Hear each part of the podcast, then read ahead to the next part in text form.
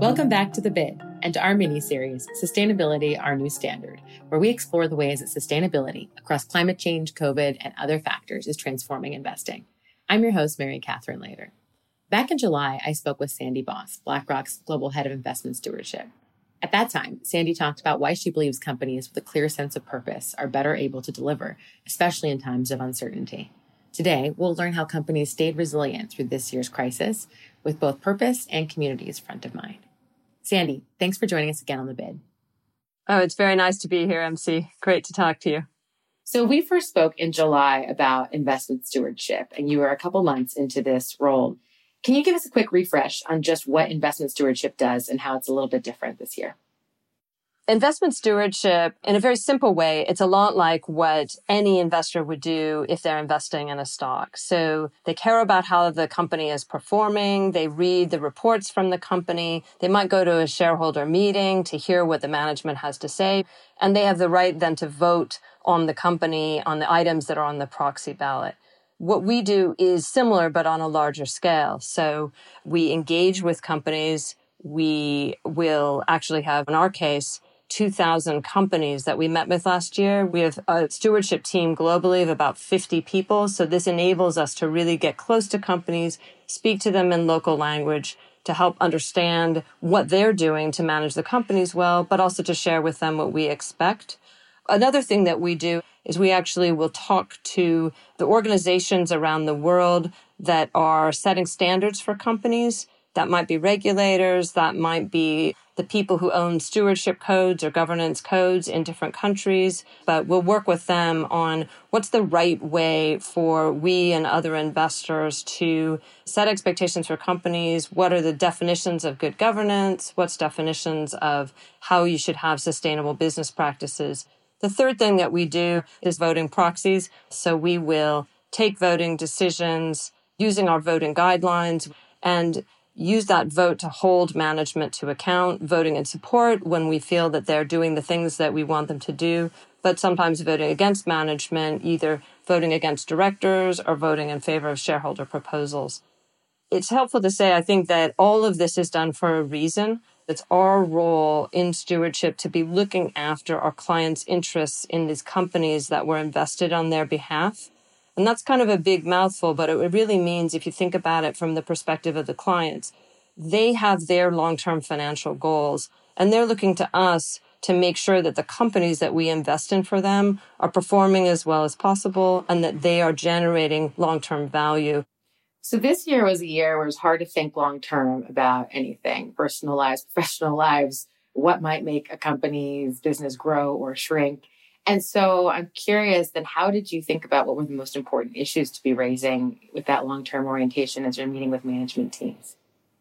That's a great question. Well, so it's interesting because obviously we started this year with Larry's letter. We were very, very focused, particularly on climate risk and our worry that climate risk was becoming a significant investment risk. We were expecting this tectonic shift in capital.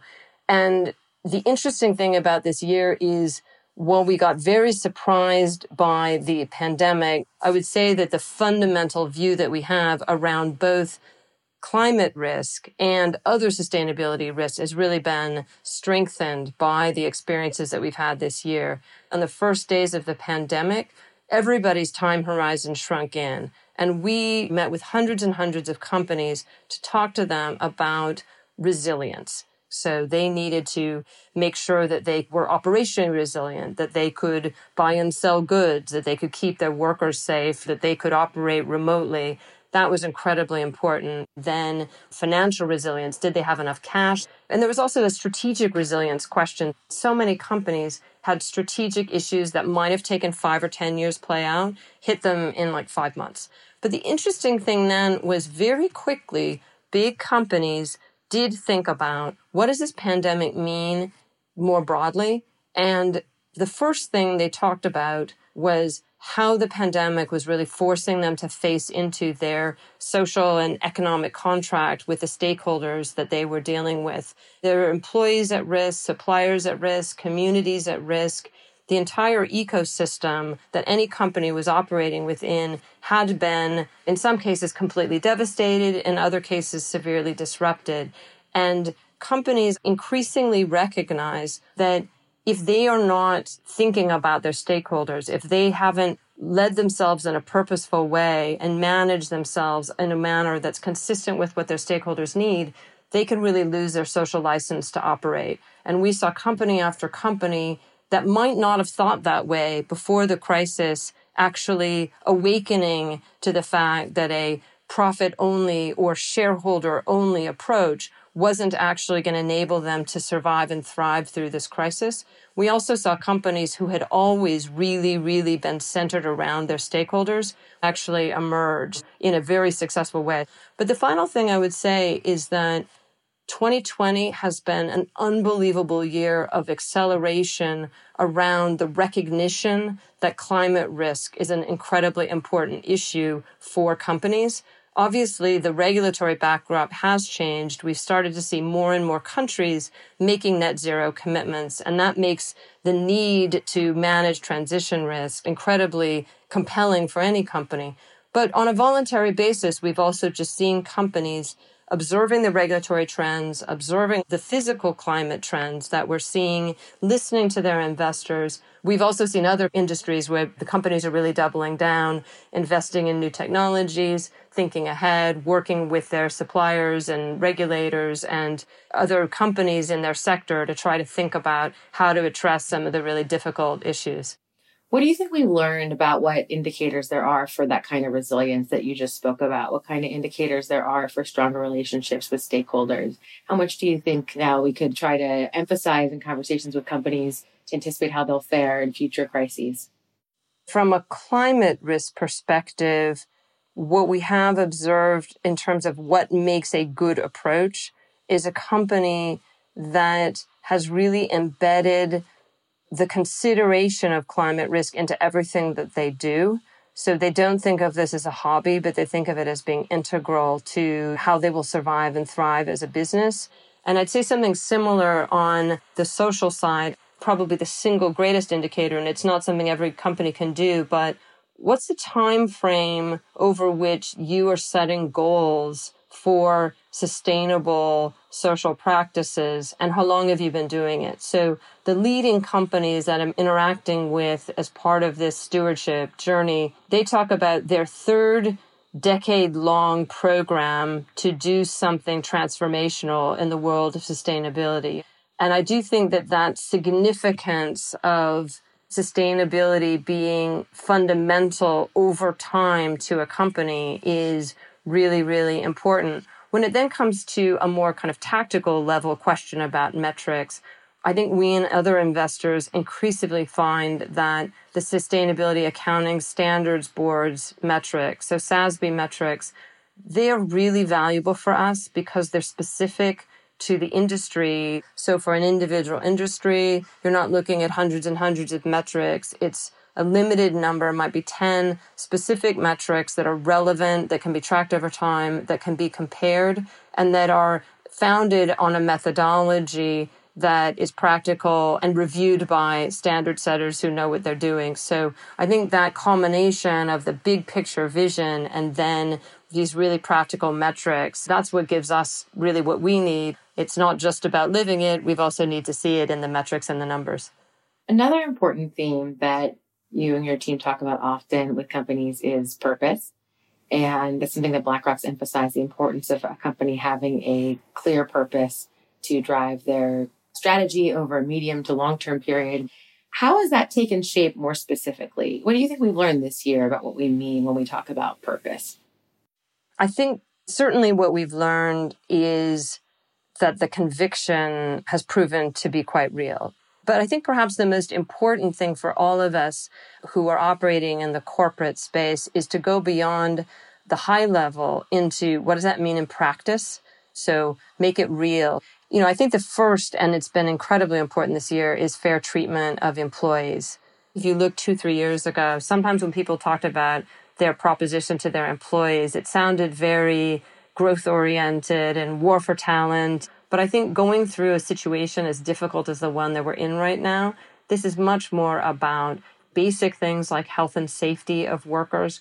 We've always thought about those things in manufacturing businesses and physical industries, but health and safety of workers has mattered in every single business this year. It's also the proposition to the employees in terms of what is the security of their work? Is the work meaningful? Do they feel that the company that they're working for actually cares for them and indicates it by what they're doing?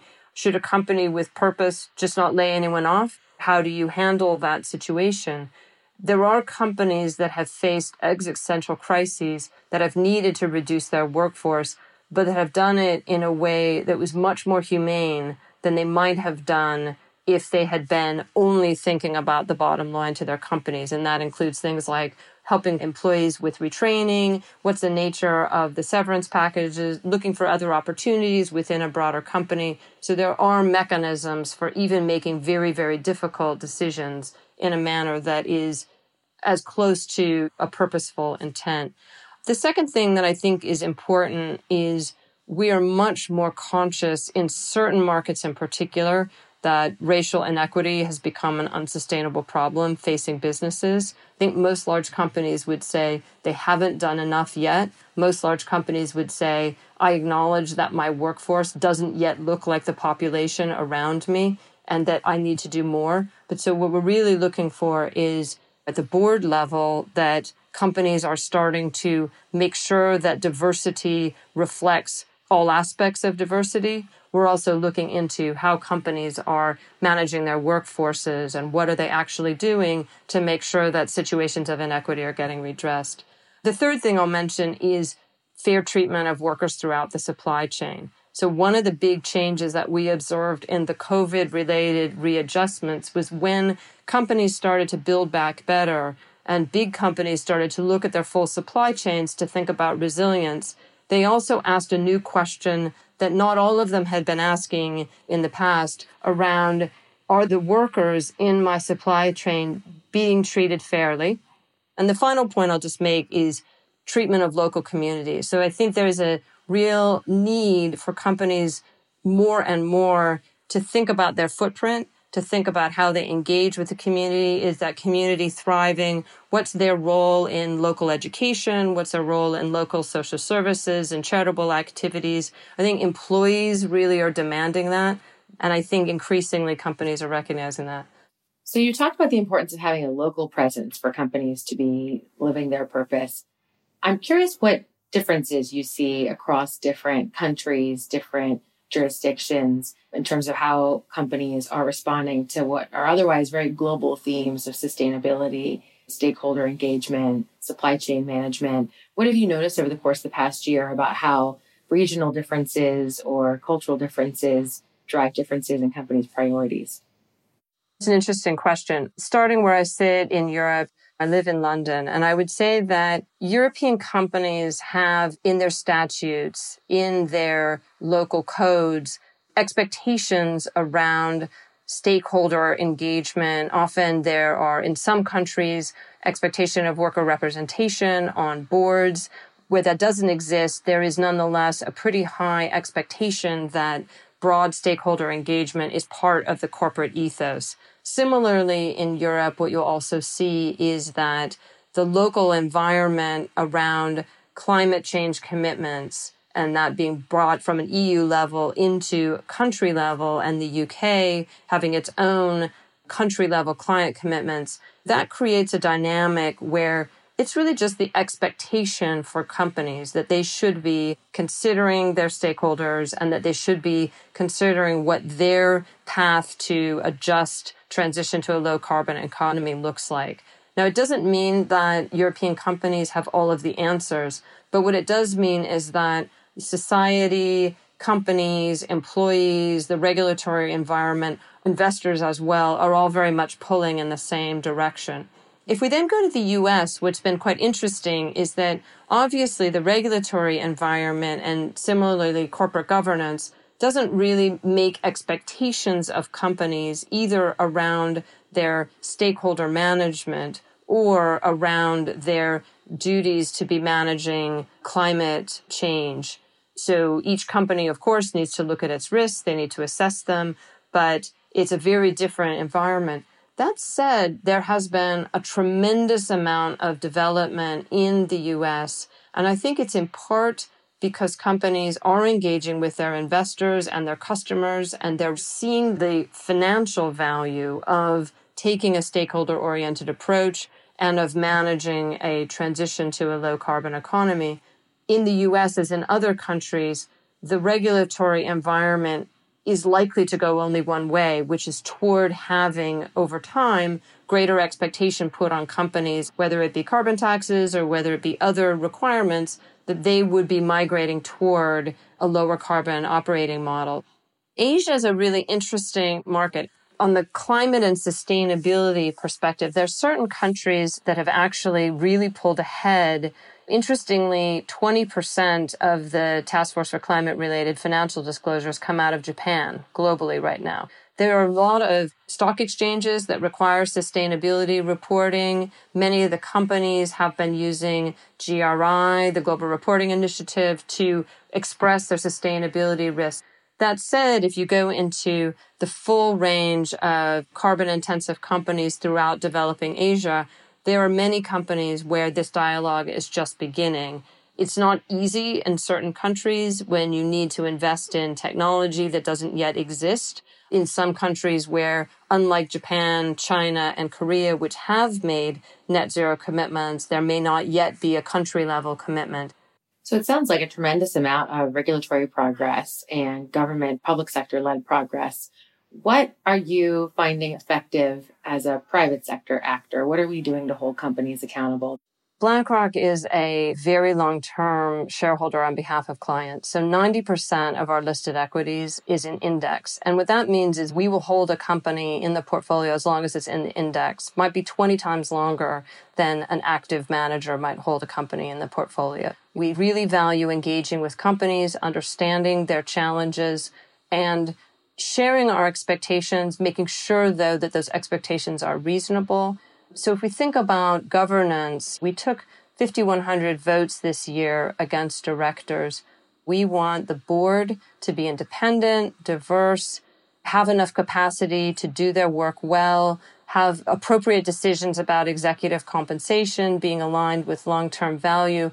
And we want that because that's the company that then will be creating value on behalf of our clients.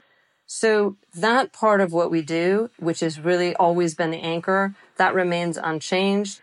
If we then look toward what's been different this year, it has been the increasing urgency of sustainability risk as a risk facing companies and particular climate risk, but also some of these social risks that I talked about earlier. We have intensified the way that we're engaging with companies on climate risk, the way that we're engaging with them on social risk. So at this point in the year, we actually voted against management at 63 companies on climate related reasons. And how are you finding that those actions this year are having an effect? We've done some research where we've seen not only that our votes against directors are in fact very effective tools. 80% of the time, if we vote against a remuneration chair in the FTSE 350 over a compensation issue, the problem is fixed the next year. 40% of the time, if we vote against a company in the Russell 3000 on diversity, the diversity is improved by the next year. Wow. So we know that that classic tool of voting against directors is one that is effective for us. But we've also done research into shareholder proposals just to understand how these increasingly well supported environmental proposals and also some social proposals are being effective. We've started to use them more since July 1st. We're making clear that if we do see a proposal from shareholders that we think we agree with the intent, we think the matter is urgent, we think that there's something material that the company has not yet addressed and that it could do differently, then we're increasingly supporting shareholder proposals. We won't be supporting all of them. We don't think that's the right answer. We think it's incredibly important to engage with companies, engage with the specifics of the shareholder proposals, make sure that it's consistent with our expectations, that it's fair. But certainly in our voting record since July 1st on environmental and shareholder proposals, we're using them more than we have in the past. And I think that trend will continue in 2021. the impact of those votes is huge. And I work here and I didn't even realize that. I'm curious then, how are we communicating that kind of impact? And what's the audience that cares? Who are you finding wants to understand what your team is doing? And how are you engaging with them to help them comprehend what's happening and why it matters? Our primary audience is our clients. So we do what we do on their behalf. And we think that all of our tools, whether it's focusing on getting the right standards in the market, working with others in the industry, to engaging with companies, to voting in the different ways that I've talked about.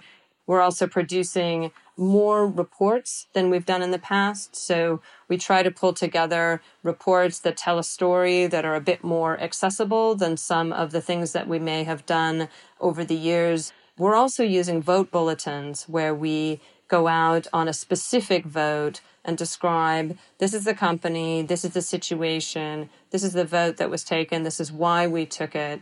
And we find that transparency is also helpful.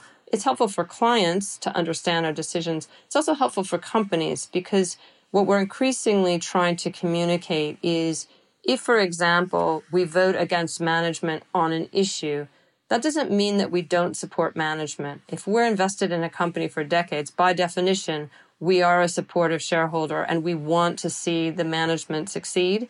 It does mean, however, that on that issue, we didn't agree with management or we felt that they could do more than they had done. I want to make sure as much as possible that when people do read stories about the firm and what it's doing in stewardship, that they're hearing the kind of balanced approach that I'm describing and that they can get the full picture of what we do from having 50 people out meeting with companies, helping them meet our expectations on these E, S, and G issues that we and other investors think are important. I'd like people to really hear that story. And I don't know if they always get it if they pick up the newspaper on any odd day. So the more that we can communicate, I think the better. Well, thank you, Sandy. Thanks so much for joining us. MC, it was great to speak with you. Always happy to join the bid. Hope we get to do it again.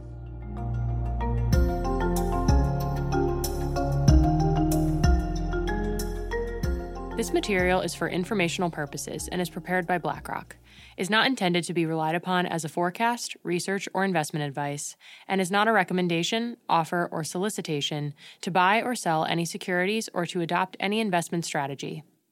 The opinions expressed are as of the date of publication and are subject to change. The information and opinions contained in this material are derived from proprietary and non proprietary sources deemed by BlackRock to be reliable, and are not guaranteed as to accuracy or completeness. This material may contain forward looking information that is not purely historical in nature. There is no guarantee that any forecast made will come to pass. Reliance upon information in this material is at the sole discretion of the listener. Past performance is not indicative of current or future results. This information provided is neither tax nor legal advice, and investors should consult with their own advisors before making investment decisions. The value of investments and the income from them can go down as well as up, and you may not get back the amount invested. In the US and Canada, this material is intended for public distribution.